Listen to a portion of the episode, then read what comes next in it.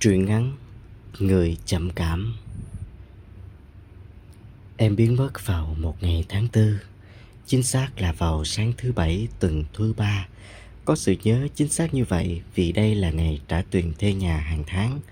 Bình thường khi tôi còn chưa định hình được tiếng bấm chuông Em đã đứng dậy, đi ra và đưa cho ông chủ phong bì đã được đính sẵn trên tủ lạnh rồi sẽ vào trong giường, rút dưới cánh tay tôi và lầu bầu nho nhỏ về việc sao ông già không chịu mở tài khoản ngân hàng. Và chúng tôi nằm cả sáng cạnh nhau như thế. Thế mà sáng nay, tiếng chuông cửa vang vào tay tôi nhức óc. Tôi nhíu mày, mở mắt cho dần quen với ánh sáng. Vẻ như ông già đã mất kiên nhẫn, bỏ sang nhà khác quấy rối. Tôi hít một hơi sâu, im lặng sự im lặng cô động đặc trưng của một căn hộ không còn ai ngoài mình. Tôi đẩy chăn sang một bên, ngồi dậy nhìn ra cửa sổ. Vài âm thanh xa vọng lại loạn tệt. Vẫn không có gì trong nhà, không có âm thanh gì trong nhà. Mọi thứ bất động. Chắc em đi đâu đó. Tôi chỉ nhận thức được có vậy buổi sáng cuối tuần bao giờ cũng hết rất nhanh. Đến lúc đánh răng rửa mặt, nấu một bát mì ăn xong cũng đã gần trưa. Đưa tiền nhà cho ông chủ nữa. Tôi bấm gọi cho em, nhưng em không bắt máy. Lựa quyển sách còn đang đọc dở. Tôi vừa để bbc news chạy vào tay như thói quen bất chi bất dịch, duỗi mình trên ghế gỗ dài giữa phòng khách nhỏ vừa đủ. Được một lúc, tôi lại thiếp đi mất. Mở mắt đã gần ba giờ tôi lại va chạm với chính sự im lặng đấy sự tịch yên như một đứa trẻ ngủ trễ bị người lớn bỏ quên khóa trái cửa nhốt trong ngôi nhà rộng. Em vẫn không gọi lại. Tôi chớp mắt lần nữa, nhìn điện thoại rất lâu. Rồi tôi đứng dậy, mở tủ quần áo. Quần áo của em biến mất. Tôi nhìn xuống dưới giường, chiếc vali du lịch to đùng của em biến mất. Tôi mở cửa về phía ban công bé xíu. Chỉ còn quần áo tôi khô cong phất phới trong chiều hiu gió. Tiếng chiêu gió len keng Chuông gió bằng sứ hình dưa hấu em mua để đón mùa hè cách đây vài tuần. Cứ mỗi lần mở cửa và nghe tiếng chuông gió, em hay bảo đây là âm thanh mùa hè đấy. Thế là giờ chuông gió còn đây, em thì chạy đi đâu mất rồi. Hết ngày, tôi gọi cho em tổng cộng là 20 cuộc, rải rác 30 phút một lần. Có lẽ mấy em hết pin, có lẽ em cố tình tắt máy, hoặc đơn giản là em không muốn nghe cuộc gọi của tôi nữa. Tôi đắp chăn mỏng, mắt thao láo nhìn mảng trời ngoài kia. Đêm qua tôi và em đã làm gì nhỉ? Đã nói chuyện gì nhỉ? Thật lạ là mọi thứ cứ như đã xảy ra lâu lắm rồi mà tôi vẫn còn cảm giác rõ sự vui vẻ phấn vương trong không khí. Chính xác là em biến mất từ lúc nào nhỉ? Hay điều mà tôi nghĩ là đêm qua đã là đêm kia, đêm kìa hay đêm của thứ sáu tuần trước? Không, chắc chắn là đêm qua đấy. Tôi hơi cuộn mình vào trong giường nơi em hay nằm, rồi trải cánh tay ra hết giường và cố nhắm mắt lại. Anh có bao giờ nhớ một ai đó nhưng bản thân không biết cho đến khi gặp lại người ta rồi anh mới nhận ra đây là người anh đã luôn muốn gặp, muốn nhìn thấy, kiểu thế. Em ngồi xếp những quân domino cạnh nhau, quyển tạp chí thời trang mới gấp lại. Không, nếu nhớ thì mình phải biết, nếu đến lúc gặp mới biết là nhớ thì với những người không gặp thì sao? Tôi gõ đều đều bằng phím với bảng biểu và số liệu. Em hơi nhíu mày rồi thận mặt ra. Vẫn còn vài miếng domino trong hộp. Tôi quay người lại nhìn em. Tại sao em lại hỏi thế? Em ngước lên nhìn tôi rồi cúi xuống, đẩy ngón tay vào miếng domino gần nhất. Cả dãy nói đuôi nhau, đổ ụp xuống. Rào rào, cạch cạch, em chăm chú vào dãy đen méo mó. Tôi tiến lại ngồi xuống cạnh em. Vì anh không bao giờ nhớ em cả. Vì anh không bao giờ nói nhớ em cả. Những tia mắt đỏ buồn nổi lên. Em sắp khóc vì điều gì mà tôi cũng không hiểu. Nhưng anh đã mời em đi chơi, hẹn gặp Rồi còn bảo em về sống cùng anh. Đã không phải là nhớ Thì là vì gì? Nhưng anh không bao giờ nói. Em òa lên, cánh tay Vương chạm vào vai em, kéo lại gần mình. Tôi nói xin lỗi, và đại loại gì đó nữa. Rồi em cũng nín, rồi tôi và em lại ôm nhau ngủ như không có chuyện gì xảy ra. Tỉnh dậy, việc đầu tiên tôi làm là nhìn điện thoại. Không có dấu hiệu từ em, không thông tin, không giải thích. Tôi cố giữ nhịp sống bình thường, mở toan cửa để tiếng liên kinh, liên kinh của chuông gió vang mãi. Tại sao em lại bỏ đi? Điều gì đã thay đổi suy nghĩ hay làm em cảm thấy không ổn, để rồi phải vội vã đi ngay trong giấc ngủ tôi như thế? Gọi cho em vài lần nữa để tôi tin chắc rằng em sẽ không nhấc máy. Tôi dò danh bạ điện thoại, một vài cái tên có thể nói chuyện, một vài cái tên có thể đi cà phê và bar, nhưng không cái tên nào có thể cho tôi biết em đang ở đâu. Tôi thả người nặng trịch trên ghế, thở dài. Có gì đó bất thường trong chính cái cách tôi phản ứng sự việc ở đây. Đáng lẽ tôi phải hốt hoảng, đáng lẽ tôi phải gọi điện cho em trong cuộc trước khi có thể đặt máy xuống bàn. Đáng lẽ tôi phải phát điên lao ra ngoài tìm em, hoặc đơn giản hơn, đáng lẽ tôi phải lưu số của vài người bạn thân của em trong những cuộc gặp ồn ào em cười nhiều hơn nói. Linkin, Linkin, tôi bắt đầu quen với không gian vắng lặng này. Trời sáng nắng cũng không gắt và ôi, đầu óc tôi lơ lửng với nỗi buồn như quả bóng bay khổng lồ sắp vỡ. Có lẽ tôi nên ủy mị cho giống những bài hát giới trẻ ngày nay, bật oan oan trong quán cà phê, đồ uống toàn lấy từ các hộp giấy nhập từ các nơi. Nhưng có gì đó ngăn tôi lại, chưa làm tôi buồn đến thế, chưa làm tôi lo và tức giận đến thế. Sổ da, máy tính bảng, vài đồ lặt nhặt cần thiết, phóng đến gần cà phê quen có khoảng màu phối to với dãy tranh ngoạch ngoạc Thế là trở về với không gian không em một cách tự nhiên nhất. Anh là người chậm cảm đúng không? Em nằm ẹp xuống bàn, tay buông lơi không điểm tựa. Trên TV đang nói về sự tăng tốc độ của nhịp sống thường ngày. Cô dẫn chương trình nói cũng nhanh không kém. Thế nào là chậm cảm? Tôi xoay miếng rượu quanh phòng bát, rồi xuống đáy bát. Tuần tự một đĩa to, hai bát to, hai bát nhỏ. Tức là anh nghĩ thay cho cảm xúc anh không cảm thấy buồn. Cho đến khi anh gắn cho suy nghĩ mắc buồn, hoặc là lúc xảy ra việc gì đó thì anh chưa cảm nhận được ngay. Đến một lúc sau hoặc một vài ngày sau, anh mới cảm rõ tác động của sự việc lên anh như thế nào. Em chậm rãi giải thích, mắt lơ láo như bắt lấy từ nguồn vô hình trong không trung. Tôi suy nghĩ về định nghĩa em đưa ra, tay cất những đồ sứ trắng mát dấp nước lên giá. Em lấy ví dụ được không? Thực ra mọi việc đều có mặt lý trí và cảm xúc. Nếu em định nói anh là người lý trí thì anh công nhận. Không, chậm cảm khác cơ. Giống như anh bị mất một thứ quan trọng Anh nhận thức được là anh mất nó Và những bất lợi anh phải chịu. Nhưng việc thứ đó trở thành một phần trong đời sống của anh Gắn với người, với kỷ niệm Và mất thứ đó khiến anh tiếc, anh buồn Thì phải một thời gian sau anh mới nhận ra được. Lúc đó thì quá muộn rồi. Thế lúc đó anh phải làm sao? Tôi bật cười, cố hình dung về một thứ cụ thể mà em nhắc tới, nhưng chỉ có màu xám đục trải dài tít tắp. Em không biết, có thể anh chìm trong đó hoặc là anh lại gạt nó sang một bên và sống tiếp. Chỉ có trong đầu anh mới biết cái gì đang diễn ra. Em thở dài, lấy máy tính sách tay, bắt đầu loằng ngoằng, với đóng dây điện và giấy tờ trong cặp táp màu vàng. Vẻ như em không muốn nói tiếp nữa Vẻ như em định kéo dài câu chuyện Đến điểm quan trọng em muốn tôi phải chú ý Nhưng giữa chừng lại bỏ cuộc Vẻ như mọi thứ cũng chỉ bâng quơ đến thế thôi.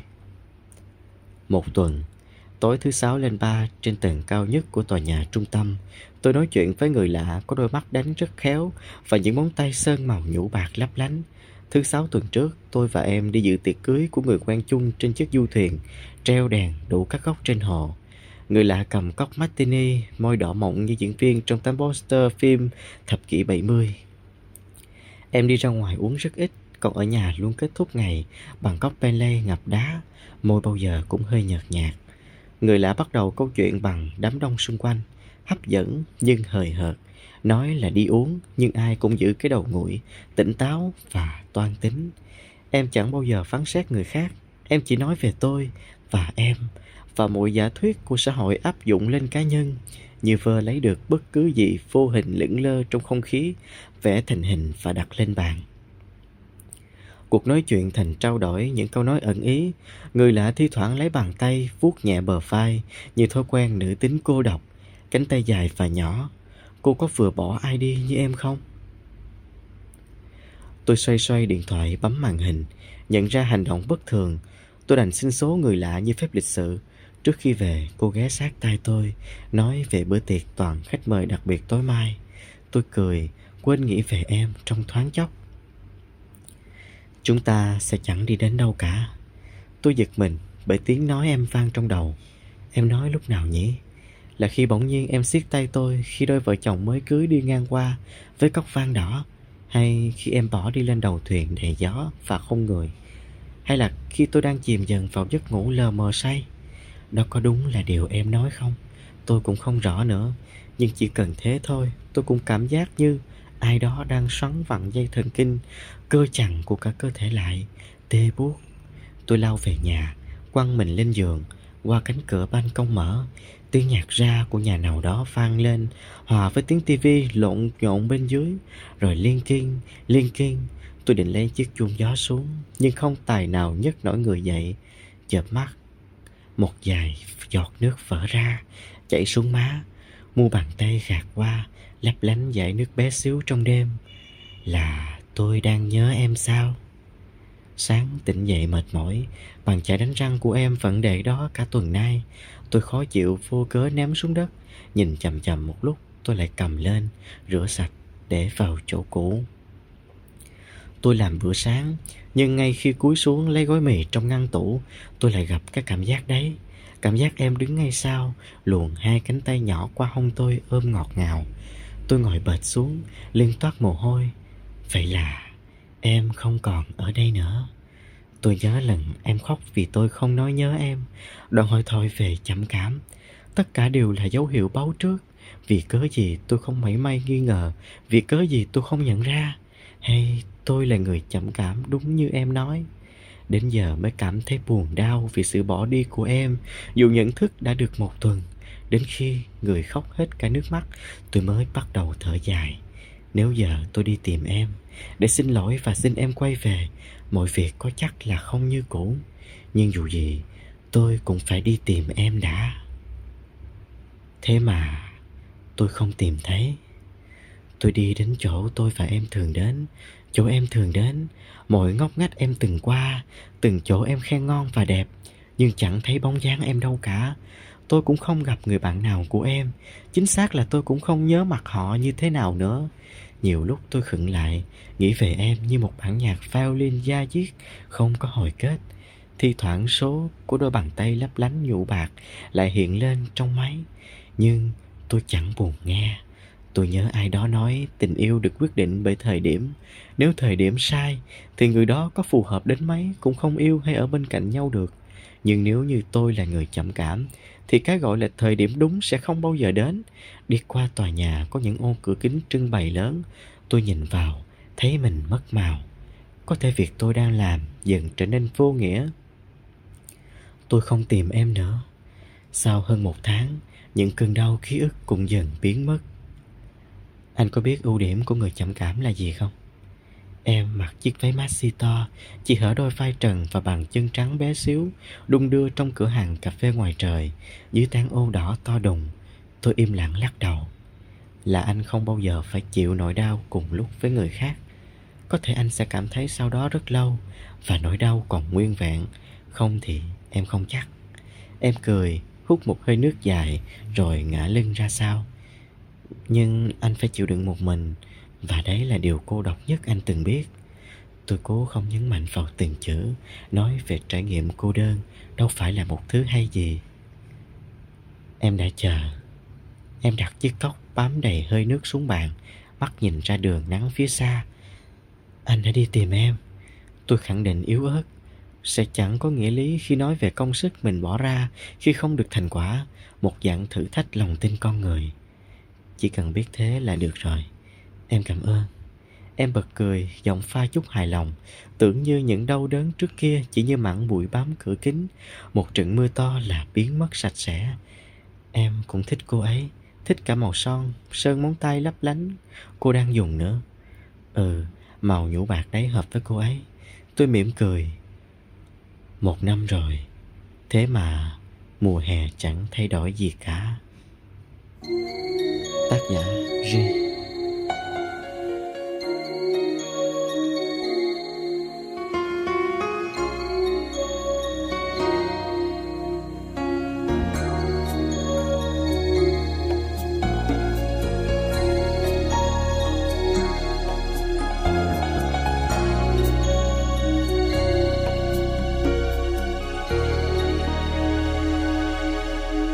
nắng Sài Gòn. Anh đi mà chợt mát bởi vì em mặc áo lụa hà đông. Anh vẫn yêu màu áo ấy vô cùng. Anh vẫn yêu màu áo ấy. Anh vẫn nhớ em ngồi đây, tóc ngắn. Mà mùa thu dài nắng ở chung quanh. Linh hồn anh vội vã vẽ chân dung. Bầy vội vã vào trong hồn cửa em chợt đến, chợt đi, anh vẫn biết trời chợt mưa, chợt nắng, chẳng vì đâu. Nhưng sao đi mà không bảo gì nhau? Để anh hỏi tiếng thơ buồn vòng lại em ở đâu hỡi mùa thu tóc ngắn? Giữ hộ anh màu áo lụa hà đông. Anh vẫn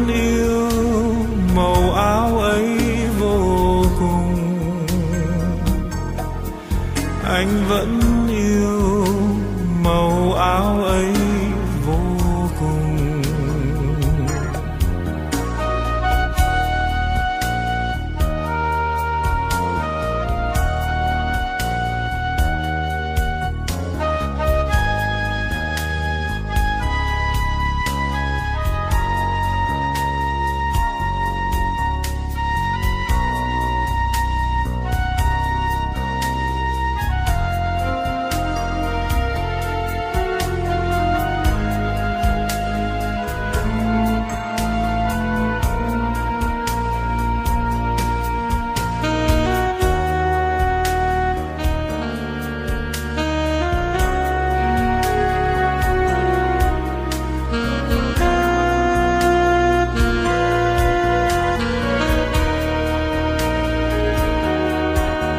linh hồn anh vội vã vẽ chân dung.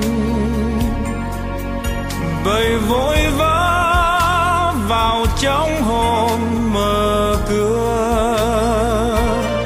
Em chợt đến, chợt đi. Anh vẫn biết. Trời chợt mưa, chợt nắng, chẳng về đâu? Nhưng sao đi mà không bảo gì nhau? Để anh hỏi tiếng thơ buồn vọng lại em ở đâu? Hỡi mùa thu tóc ngắn giữ hộ anh, màu áo lụa hà đông. Anh vẫn yêu màu áo ấy vô cùng. Anh vẫn yêu